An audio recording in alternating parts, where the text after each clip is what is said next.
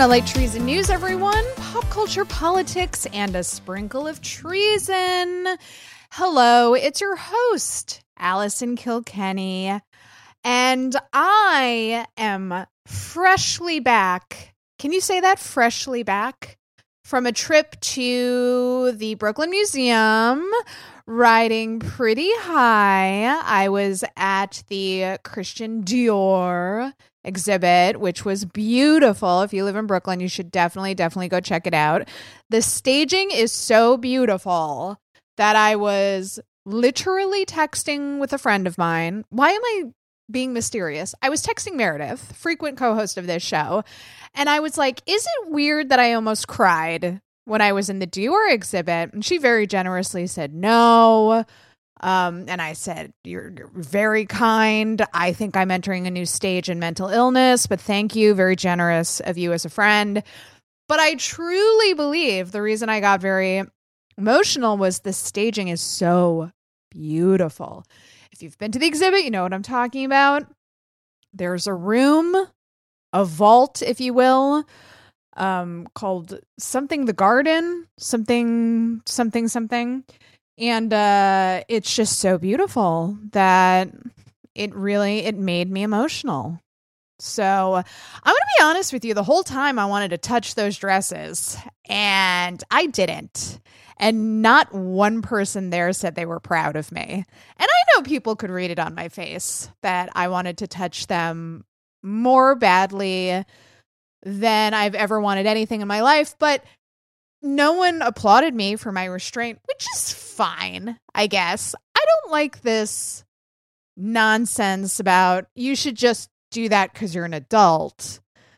I really had to show a tremendous amount of restraint. And I think I should have been congratulated. You know? You know how you get a sticker after you vote? I feel like you should get a sticker after the Dior exhibit that says, I didn't touch one dress. And that's pretty cool. Good for me. I'm still thinking about the exhibit. Hello, everyone. Welcome to Light Treason News. Here's how the show works. We talk a lot about pop culture. Sometimes I have a host, a co-host. Sometimes I don't. Today I'm flying solo because I just have so much to do today. Didn't really make sense to schedule anybody. I'm going to rant at you at length about some bad news uh, and then some good news. But before either of those, this is the pop culture section. Sometimes it runs long because the world is shit and I don't like talking about the news sometimes. There's plenty of podcasts you can go listen to endlessly bad news uh, over there. No shade. That's just what they do. If that's your cup of tea, go find those podcasts uh, for my mental health. And I've heard in feedback from from you all for your mental health as well. We talk about all kinds of fun stuff before we dive into the shit of it all. But we will get to the shit of it all. Don't worry. So I have some recommendations. Oh, actually, before I get to my recommendations, I have to read this. John I'm so sorry if you've already taken your trip to New York City and this advice is coming late. But I think you said you your upcoming trip to New York was around Thanksgiving, so I'm hoping I'm getting this to you in time. First of all, John, let me just read what John sent to my Patreon. Again, if you are a supporter of mine over at patreon.com slash Allison Kilkenny, it's just my name, uh, you get to send questions, comments, recommendations to the show and you get the VIP treatment. I read those first because you support the show, which is very cool. So John writes, Hey Allison, so for my upcoming trip to attend and I guess I could just see what an anime NYC was. I like the mystery of it though. I found out my hometown Houston Rockets will be the visiting team at Madison Square Garden for the New York Knicks home game that Saturday. I secured a nosebleed seat in MSG, so I can say I've been at least once in my life. My question is how foolish is it for me to wear a Houston Rockets t shirt and matching face mask to the game? Just how fanatical are New York Knicks fans? The Rockets are rebuilding post Harden, and I don't think we'll actually win, but I feel the desire to rep my team when they're on the court. Anyway, MSG is just a few blocks from my hotel down 8th Avenue, so looking forward to it. I'll probably keep my coat zipped up good and tight, getting to and from there. Though debating also wearing a Rockets ball cap, but maybe that's too extra. Thoughts? Uh, John added that last part because he originally wrote in asking what he should wear to New York City in November, which is the first bit of advice I gave him. Uh, so, John, I think it's very funny you wrote me for sports advice because I was like, what is happening? Not my forte. However, I got this message when I was at a party with some friends of mine who I know are sports addicts. And I was like, aha, come here. This is the question I got. Now, at first, John, when I told them you were visiting from out of town and you were thinking of wearing your home team's jersey, they were a little like, uh oh, he shouldn't do that. But then I said uh, you were thinking of wearing the Houston Rockets jersey, and they laughed and they laughed and they laughed and they said, it's okay if he does that because we don't, the New York Knicks don't have a rivalry with the Houston Rockets, which I believe John was a bit of shade but they said that you'd probably be fine uh, as long as you're not obnoxious about it and you know you're just repping your team. New york's knicks uh, will be fine about it. Now if if your team was actually a rival of the new york knicks maybe not the best idea but uh, i got the impression that new york knicks fans would think you're adorable so feel free to wear it. Um, is is the advice I was given by people who actually know sports. But if I'm wrong, hashtag Light Treason Pod, let me know. I don't fucking know. I don't, you know, I, I don't have anything against sports or people who follow sports. I'm not one of those liberals who's like, are you enjoying your sport ball? Like, you know, kill me. Um, I just don't personally have knowledge about that. So I outsourced it, John, but I outsourced it to good people. So let's get to recommendations. I have a, a, a weird one up top just because it was brought to my attention recently and it was a little you know out of step with what I normally recommend on the show and I won't tell you too much about it because I don't want to give it away uh, what the twist is but on Vimeo there's a short called Rachel by the amazing John Early. If you're a comedy fan, you know John Early from a million different funny things, but this is a it's a comedy short, but it's also, I would say, a little bit of a horror short too. And it's great. It's 10 minutes. If you're looking for something quick to watch, that's Rachel. If you just Google Rachel John Early, it'll come up. Um, so I recommend that. Uh, I just saw that recently, so that was very fresh on my mind. Let's talk music recs, shall we? Because I don't really, in the recommend recommendation uh, zone, if you will, I'm aware we're a little light on the listening recommendations and the reading recommendations.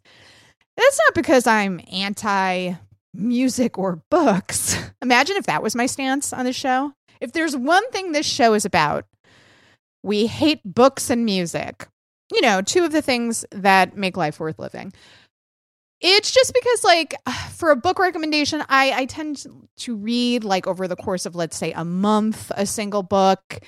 And I don't know, it's just not like, I guess there's not a sense of urgency to it, or I forget about recommending the book.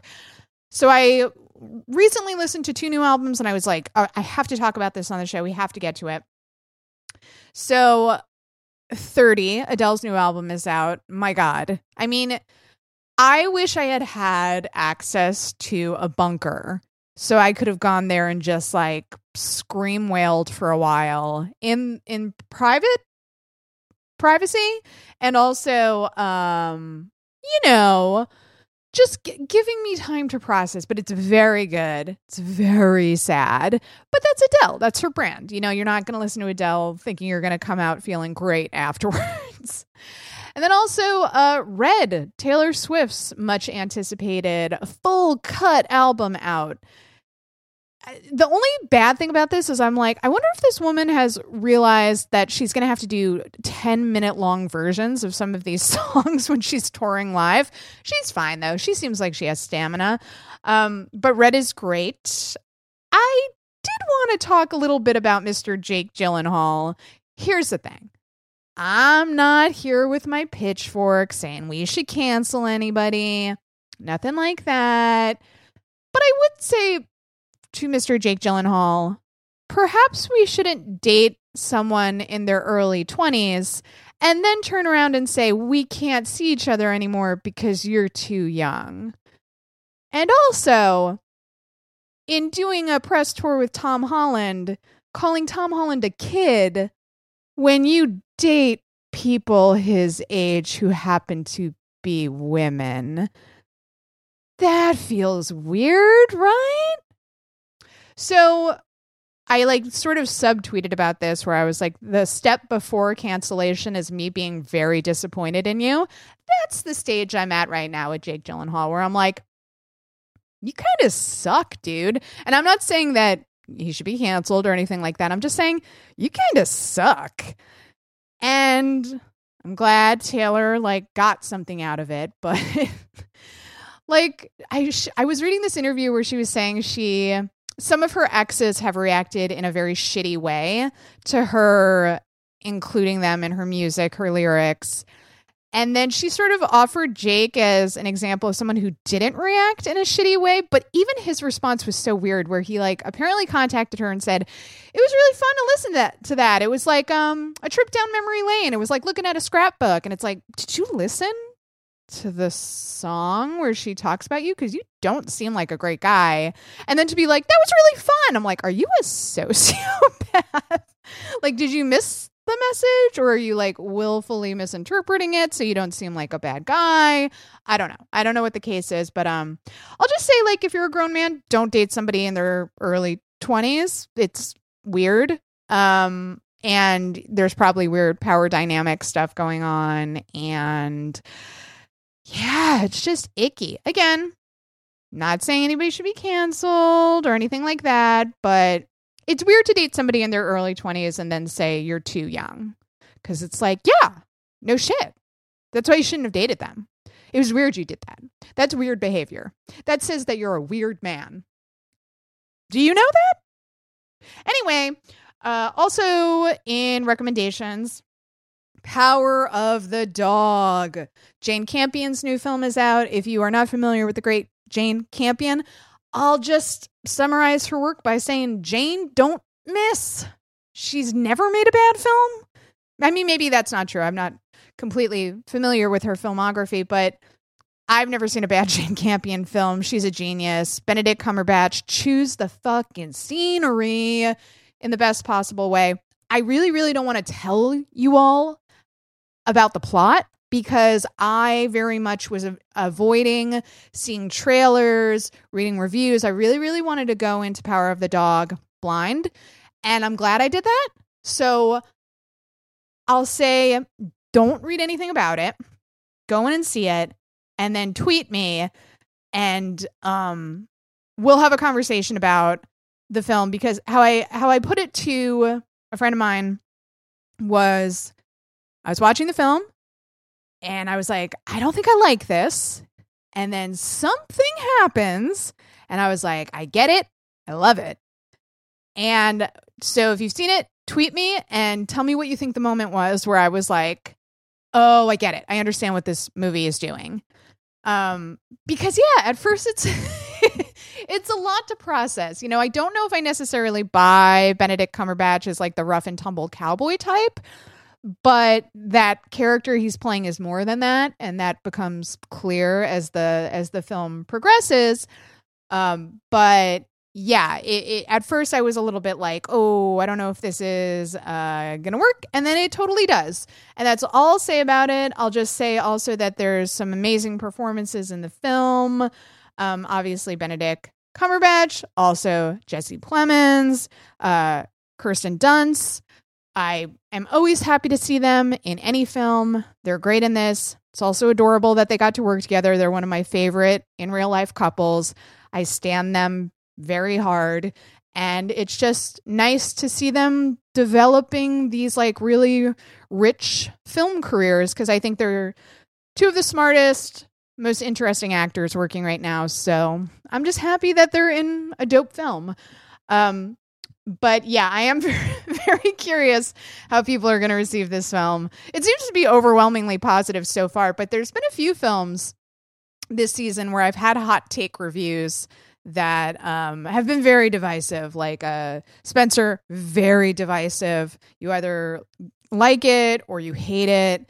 Um, I I didn't like Last Night in Soho. Most critics lo- loved it or liked it. Um, so yeah, I feel like I, this is the year of my hot takes. So I liked Power of the Dog, but more than ever, I'm like, I don't know if that means you'll like Power of the Dog, but I liked it. So also, because we're still kind of in like pandemic land, not kind of, we are in pandemic land. I've been using this time where normally I would be like at an office working. I've been work from home, so I have a lot of time to watch shit. So I was like, I'm going to catch up on all the things that like uh usually male critics have been banging the drum about that I've just been like, ugh, like I'll watch it eventually, but you guys are so into it, it's sort of putting me off a little bit. So obviously, uh, 2020 pandemic land, I used to binge The Sopranos in its entirety. Sopranos is great. I knew it would be great, but it was just one of those shows where I was like, I'll watch it eventually, but I'm not getting swept up in this whole craze at the moment. So there were two shows that sort of fell in that lane uh, Yellowstone and Narcos. Every male critic on the planet loves Yellowstone and Narcos. And after watching them both, I'll say I fully understand why. Uh, they all, they both kind of fulfill a weird male fantasy. Cis, I should say cis hetero male fantasy. Be very specific with my language when I say male. Um, and I, I, don't necessarily mean that in a derogatory way. It's just that watching them, I was like, ah, yes, I get it. I get why um, cis hetero, usually white uh, male critics love these shows. Uh, they're both excellent. Both highly recommend uh, both of them. Yellowstone is really, really interesting because it's getting phenomenal ratings. Like I'm talking Walking Dead height of popularity numbers, actually more than Walking Dead height of popularity numbers, and it's on Paramount Plus. What? Excuse me? And to take it even a step further, you can't even just watch it on the Paramount Plus app. There's like an extra step. I still don't fully understand how people are watching this show and it's getting numbers like that. I'm like, that is extraordinary. Um, but yeah, Yellowstone, phenomenal show. Um, Kevin Costner is a, uh, a a ranch owner who's a who's a dad. Do you need any more information than that? No, you don't. He, he's doing his Kevin Costner thing, which is pure magic. He made me cry in the pilot. I was like, this man's a witch. How did he do that? I don't even care about this character yet. And I'm crying. Um, he's also like a wealthy uh, uh, white landowner. So I feel like they do explore that as the show goes along, like a little bit of the Walter White treatment. Like, this guy isn't a good protagonist. Like, it's okay if you sympathize with him occasionally, but he's a bad man. Narcos, also similar, um, where, you know, it's seasons one and two are narrated by a white DEA agent who I never actually like. I never really warmed up to that character. Season three, it's worth it because season three is all Pablo Pascal and uh, Agent Pena, and he's so fucking good. Very complicated character. Uh, it's it's pretty clear immediately that you know the DEA is waging an unwinnable war and also like very stupid, wasteful war. It's a little unclear, like how season one feels about the war on drugs, because uh, Pablo Escobar is the the main antagonist, and the show's really in love with exploring Pablo Escobar and like you know the the cartels and how much money they were making and there's just like a lot of like spewing of facts sort of like you know um, we're just reading a history of the narco wars for the first season but then the story gets really good. And i do feel like the the series ultimately ends on a note that's like what the fuck was that all for?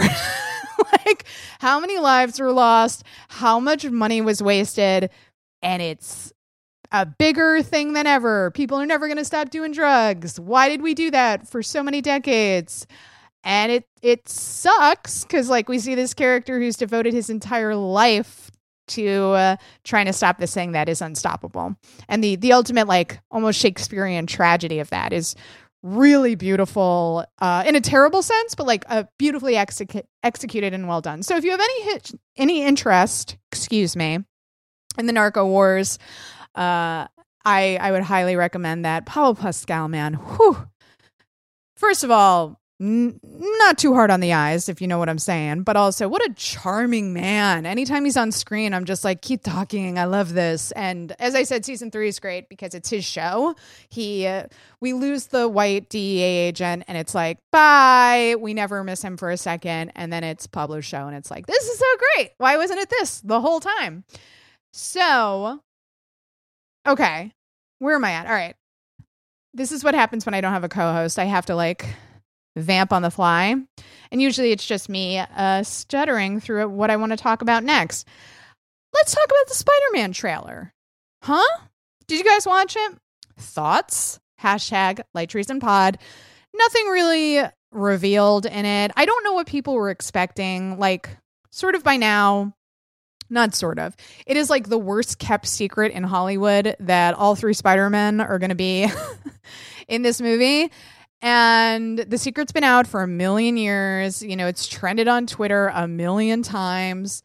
And they still didn't show the three Spider-Men in the trailer, which I understand. And I thought it was weird that people were like, come on, why didn't you? Sh-? It's like they literally have one cat in the bag, and it's that all three Spider-Men are in this film and they're not going to give that away. That's going to be like a huge moment in the film.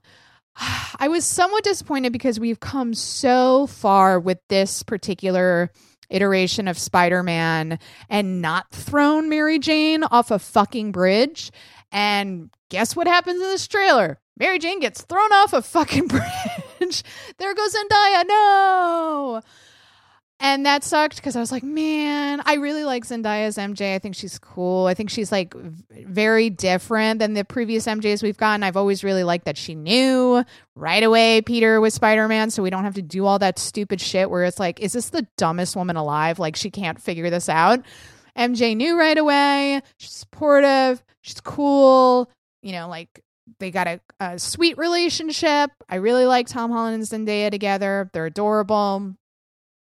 Um, and then she gets thrown off a fucking bridge, which felt like, I don't know, uh, shockingly lazy for a franchise that has up until this point been really smart about how they approach Spider-Man. Like we don't see Uncle Ben die. We don't have to do the fucking fucking origin story we've seen a million times again cuz everybody knows. Everybody knows what's up. We don't need to see Peter get bitten by the fucking spider. We know the origin story. We don't need to see Uncle Ben get shot. Okay. We understand he's our friendly local neighborhood Spider Man. We don't need the the whole bells and whistle again. And then they do something like this, which is like so hacky and so cliche. Now, having said that, I don't know why MJ gets thrown off a bridge. Maybe there's like a really compelling reason. Maybe it won't seem really hacky. Uh, we'll have to see wait and see, right? But I'm still excited about it. I have a really bad feeling. I don't know. A lot of people seem to think that, well, here, I'll say this. I think that Tom Holland would certainly do another Spider Man film if he was offered enough money by Marvel. Because let's remember, Robert Downey Jr. said that he was done after Iron Man 3, and then Marvel dropped a plane full of cash on his house. And he was like, I'm going to come back as long as you need me, because that's so much money. So I'm sure this is part of negotiations and, you know, tactics where Tom Holland's like, I'm done after this film. But and then I hear reports that Zendaya was crying on set after her final take. And I'm like, ooh, she seems to think this is like over, over. Now, it's might be over, over because MJ's fucking dead, which will also be horrible. Um, but either way, I'm like, I think this is going to be really dark. I think it's going to be really sad. regardless if Tom comes back or not, it's going to be like an ending of sorts. And my prediction right now is that they'll leave it open because I don't think Marvel feels overly confident about the success of, say, future Eternals films or even like Shang-Chi. I, I just I don't get the sense that the executives are like, we are poised in as strong of a position as we were pre-endgame. And I think they'll want to keep Spider Man as a possibility of bringing him back if things start to go south to be like, look, look, look, we still have Tom. So I think they'll want to keep him on a leash, which, you know, really interesting times because Tom Holland recently in an interview seemed to be kind of afraid that he's going to get typecast as Spider Man. He said, if I'm still doing this when I'm 30, I have fucked up. I made a mistake. And yeah, it's a weird position to be in if you're an actor, right? Because like that's a, a paycheck you can't say no to. But also, if you love acting and you got into this game for the love of the craft, playing Spider Man has to get old after a while, especially like, you know, he's trying to do other things. And I, I don't know if audiences are ready to accept him as other things yet. So, he, I mean, he was talking about retiring from acting. He said he wanted to be a landlord, and people were like, What? And I love that like actors are so out of touch. He thought he was being like very egalitarian when he's like, "Yeah, I'll be a landlord and offer like discount rent rates." And people were like, "You could just let people live in the building for free, Tom." Now, I'm sure if people presented that to him as a a possibility, maybe he he would consider it, but this doesn't seem like a man who wants to play Spider-Man in uh let's say 8 more films. I don't know if he wants that. So, interesting times. Guys, you know how it is with Marvel. I could go on and on and on at length. I won't because that's um, appealing to very few people. and I know who you are, and bless you. And I know you could talk MCU all day, but I won't do that to uh, the very fine people who support this show. I'm just like, I'm in a very frail, emotional position right now. And I'm like, if you motherfuckers make me watch MJ die, which I know you're probably going to do because that's like, that's always what comic book stakes are, right? Like somebody's mom, somebody's girlfriend is about to get fucking fridged. So we know that the stakes are high. But um yeah, it's I'm obviously going to see it opening night. Um I'm also I'll have for you next episode a House of Gucci uh, review. Very curious. I'm very excited about that. I have heard insane things that have me very, very excited because that's what I want from a Lady Gaga film. I want to just come out being like, what the fuck? And it sounds like she delivered on that. So, um, bless Gaga, uh, bless cinema. Guys, on that note, it's that time of the show. Here's your bad news.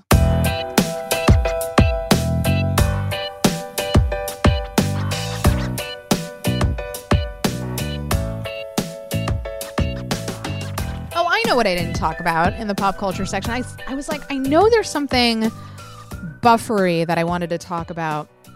I guess this could go in the bad news section because it has to do with an ungrateful little cat named Desmond. So here's the deal I live in a New York City apartment, which means uh, there are radiators around my apartment that generate heat during the winter. Okay. I don't want to blow anybody's mind, but that's how heating works in New York City apartments. They're built into the fucking wall and they spew hot air all day. Desmond loves this. Now, we have a fucking agreement that one of his little vents is by a window. He sits on the windowsill, which is warm because of the heat. So it is a heated windowsill that he parks his ass on all day, out of his mind spoiled, right? Now, there's a second heating vent where I have my little table for when I'm recording the podcast, where I keep my coffee, keep my water jug. It's very convenient for me. Desmond decides that he's going to commandeer the table, park his ass right in front of the heater. He has another vent, but he decides, uh uh uh, I need this vent. He throws a fucking fit every time I have to move him off the table. And I'm like, you have a windowsill two feet away. You're so ungrateful. And I like, I'm like a lunatic, I like shout this at him every time where I'm like, there are cats living outside right now who have never lived in a heated apartment. You're so spoiled and ungrateful. And then he goes to sleep. Like he doesn't care that I'm losing my mind, that he is ungrateful, but it bothers me. You know, it bothers me because he doesn't have a job. He's never contributed to rent once in his life. The least you can do is be grateful. Okay. So, having said that, let's talk about something almost as important and almost as big of a danger to the country that we live in, the United States of America. Let's talk about white male terrorism. Okay. So, as we all know, I'm sure you are up to speed on this because, again, and I can't say this enough, you should not listen to this show for breaking news coverage, nor any kind of really in depth political analysis. This is the show you come to when you're like, I want to think a little bit, but not too much. That's what Light Treason News is for. That's why I put the name, the word light in the title. I didn't want you to think you were getting anything deep here, okay? So, hopefully by now you know a jury found Kyle Rittenhouse not guilty of all charges in the shooting deaths of two men uh, and the wounding of another during a racial protest last year. We covered this story extensively on the show. I'm sure you're familiar. Uh, Rittenhouse, uh, who was 17 at the time, said he was in Kenosha during the protests after the police shooting of Jacob Blake to help protect property. And he says he shot the men in self defense. Now, I have to emphasize this he was driven by his mother. Uh, I believe it was his mother. But regardless, he, he traveled from out of state. So he crossed state lines to go to a protest that um, he didn't have to be at. And he killed two people. And he was found not guilty of all charges. Now, here's the the I won't say the central issue because immediately after the not guilty uh, news broke, people it's it's almost like you can set your watch to how Twitter is going to react. Where there's always two clans, right? Sorry to use a clan when I'm talking about uh, white supremacists. I'm not. It's fitting. So one side is always like I can't believe this is happening. This is not my America. And then there's an immediate critique of that where people are like, this is America. This has always been America. We were founded on white supremacy. This is America. And then those two sides are shouting at each other forever. And that's Twitter. So if you're not on Twitter, congratulations. Um, you have missed nothing these past however many uh, years. So but one of the issues that I th- I wanted to talk about with Kyle Rittenhouse is the idea of self defense and being able to use self defense in a trial like the Kenosha shooting, which is it puts jurors in this really impossible position. Now, this isn't me defending the jurors. I don't know the jurors. I don't know what their thought process was. Maybe uh, a few of them, more than a few of them, are racist people who uh, just support Kyle Rittenhouse because he shot uh, two men uh, who happen to be white men who were at a protest, and um, they didn't like the fact that those two victims were there to support Jacob Blake. I don't know. I don't know what's in their hearts, but here's the impossible position that jurors are put in. They can't prove that it wasn't self defense. Because all you need to do in a self defense trial, and we see this time and time again with police shootings, right? Police just need to say, I was in fear for my life.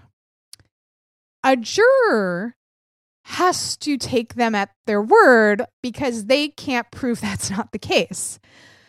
Which is why that kind of self defense argument is stupid. because it's like, well, Kyle Rittenhouse can say, I was in fear for my life and they just have to accept it because that's what he's saying. So it, it that's the issue with a, a self defense trial. It's like, well, we kind of know how this is going to go. But then, of course, the institutional racism kicks in, and it's like the, jur- ten- the jury tends to believe that if a white man is saying that. If all of this was reversed, if Kyle Rittenhouse was black and he was taken over state lines to uh, go to a pro police protest or or some kind of event and he shot two people there who are pro police union, let's say. This would be a very different trial. So I want to be careful when talking about self defense because self defense, stand your ground, all that kind of stuff only really works if it is a white person who has been, uh, you know, brought to trial because they killed somebody. But yeah, that is the issue with self defense uh, being used uh, during a trial. So I also wanted to talk about white male rage because Kyle Rittenhouse obviously is like the big trendy topic right now. But also, right now in Georgia, we have three white men who were accused of chasing and killing Ahmaud Arbery, who was the 25 year old black man last year while he was jogging. The men say they were trying to conduct a lawful citizen's arrest. Okay, dudes. And the man who shot Arbery says he acted in self defense. Here we have another self defense trial, right? How's this jury going to see evidence to disprove these men thought they were acting in self defense? It's just impossible to prove. And they're they're white defendants. So you know, I don't know what the outcome is going to be, but if it's if we're going to judge it based on these other self-defense trials, it's going to be bad. It's going to not be good. And then in Virginia, a civil trial is underway to determine if organizers of Unite the Right rally intended to incite racial violence. One person was killed, dozens injured uh, after white supremacists clashed with counter demonstrators. So here we have another trial where race is a theme. And at the center of each are white men who are accused of using unjustified violence, either against an unarmed black man or during racial protests. So, CNN has a, a, good summary of these three cases uh, by John Blake. I'll link to in the episode recap. But it is very telling that these three trials are currently underway. In the United States, Rittenhouse's trial just ended, but the Arbery case is ongoing, and the Unite the Right uh, civil trial is still ongoing. And lo and behold, white male rage is at the heart of each case, and racism, which oftentimes the two go hand in hand. And again, like we remember when that FBI report indicated that white terrorism, far right terrorism in this country is the biggest number one domestic threat. And the right wing in this country lost its fucking mind, saying that it was, you know, unfair, um, unduly targeting them. And here we are. And it's like, oh, no, it turns out that was very accurate. It turns out that was very, very correct and that there is a lot of anger in this country. And a lot of that anger is coming from white men. And um, they don't like that the country's quote unquote changing. And uh, they perceive that change to be um, minorities who are going to take their place. And they take out that anxiety on vulnerable members of our society who perhaps won't have a jury on their side when the eventual uh, trial unfolds. So that is the number one bad story. Now, I wanted to talk about sort of an extension of that, which is uh, Representative Paul Gosar. So, if you haven't seen this story, um, Paul Gosar's a Republican from Arizona, and he was recently censured by the House of Representatives because he posted a violent cartoon video that depicted a character with his face killing New York Representative Alexandria Ocasio Cortez, which many pointed out is a death threat.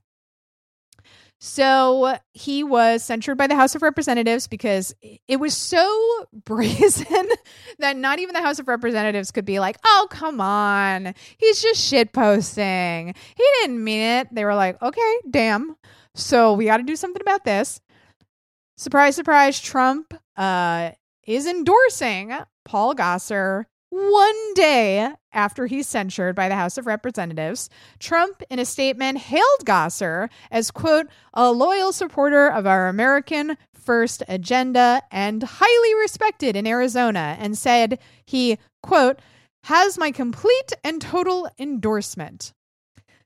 So the statement made no mention of the House's uh, rebuke, which, by the way, was its uh fourth they've only done this four times. This was the fourth time they've done it in nearly 40 years.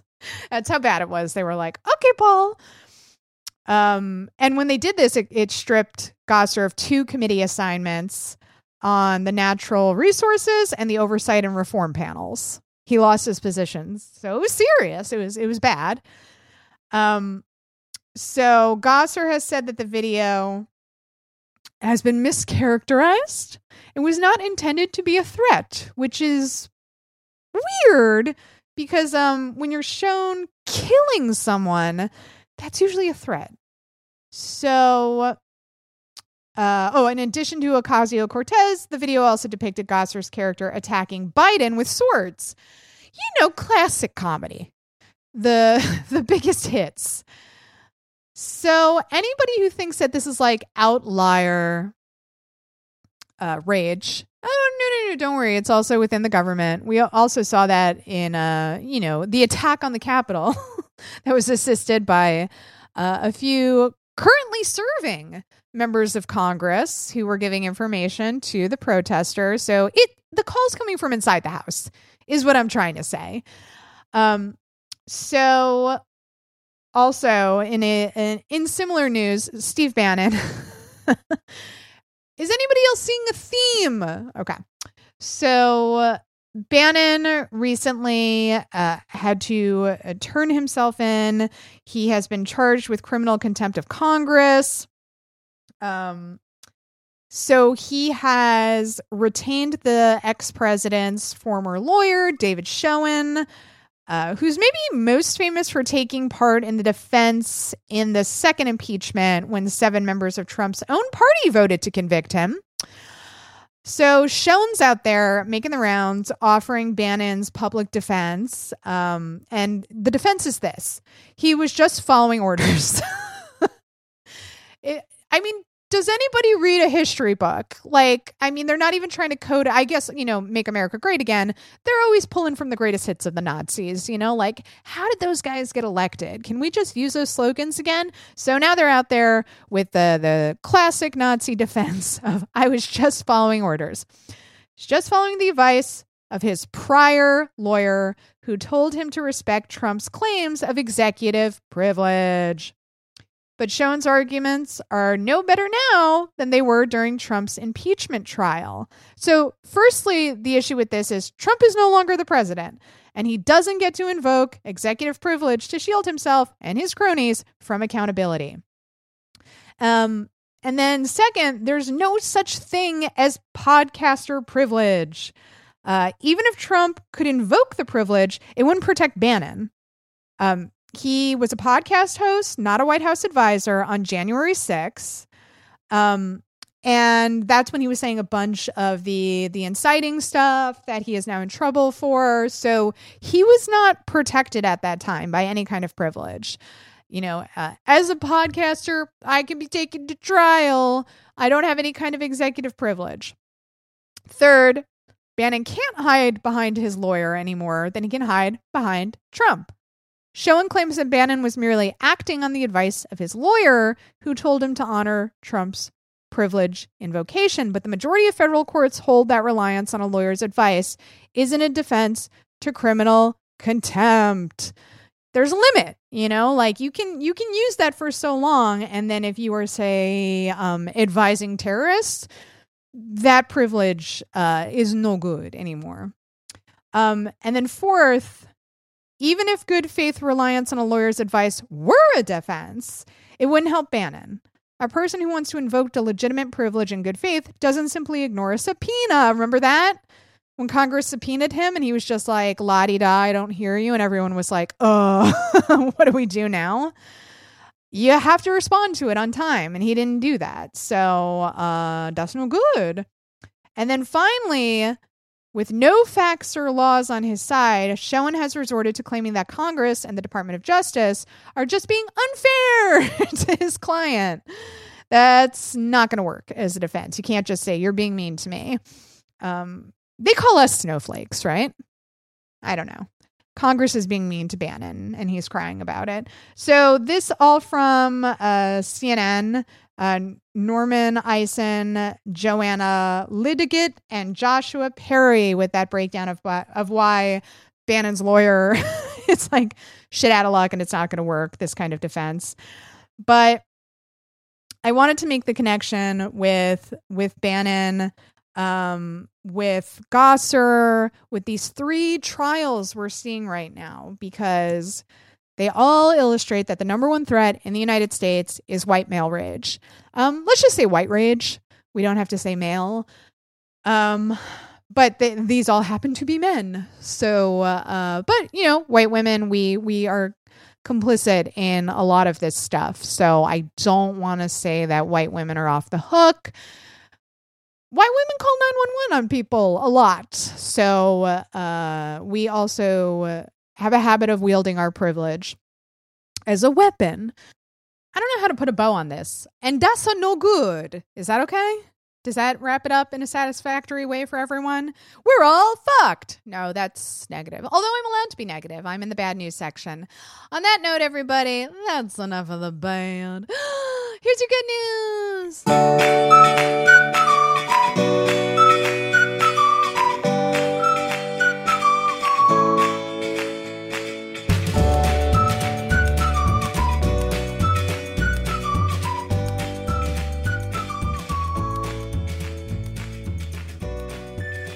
So mad because one of the good news stories I had that was like a funny thing I saw turned out to not be real. So I had to find more good news, which let me tell you was no small feat. I for a second I was like, do I talk about that how the moon was amazing last night? And I was like, no, you can't be that woman. You can't be I wrote a sketch about that once about your basic friend who always posts like a very blurry photo of the moon. like doesn't really do the moon any justice. And it's just sort of like, I know you thought it was pretty, but maybe we don't need six different blurry photos of the moon on your Instagram grid. You posted on main. You posted moon on main. You basic. So I found an actual good news story that won't involve me being like, y'all see the moon last night? But really, it was dope. It was huge.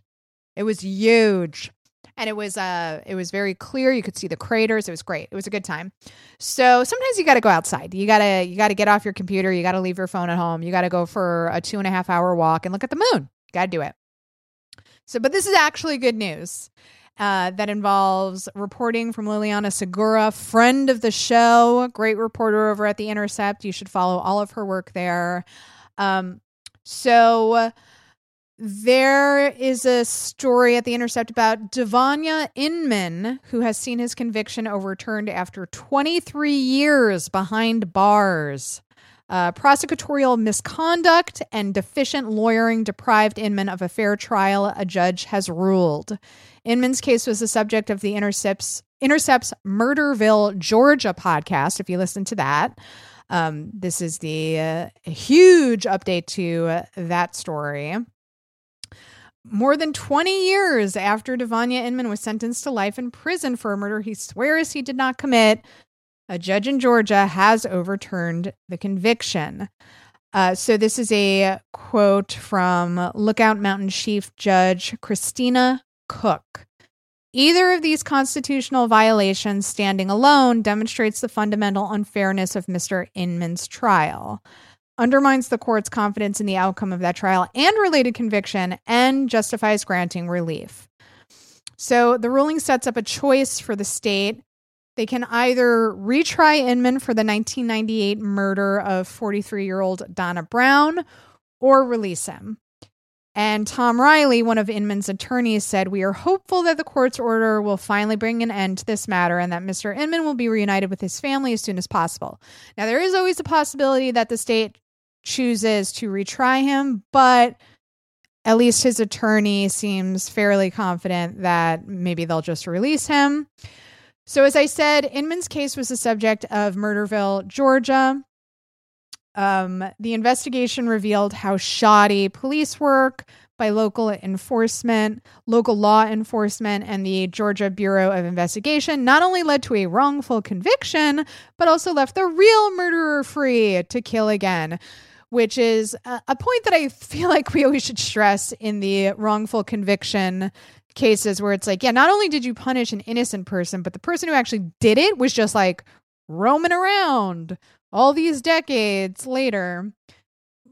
So Brown was a single mother and the night manager at a Taco Bell in Adel, a small town in South Georgia. She was shot in the face on September 19, 1998, while leaving work, the killer took a bank bag containing $1,700 that Brown was carrying, along with her car, which was dumped in the nearby parking lot of an abandoned Pizza Hut.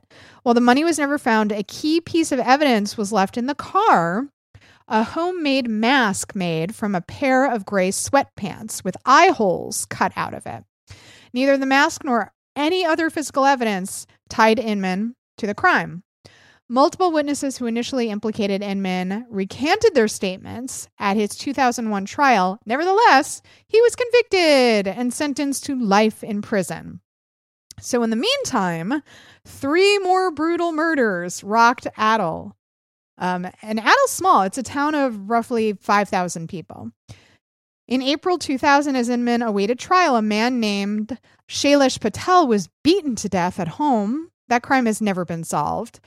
Later the same year, a beloved shopkeeper, William Bennett, and his employee, Rebecca Browning, were bludgeoned to death in broad daylight inside Bennett's store. A man named uh, Hercules Brown was quickly arrested for the double murder and eventually pleaded guilty.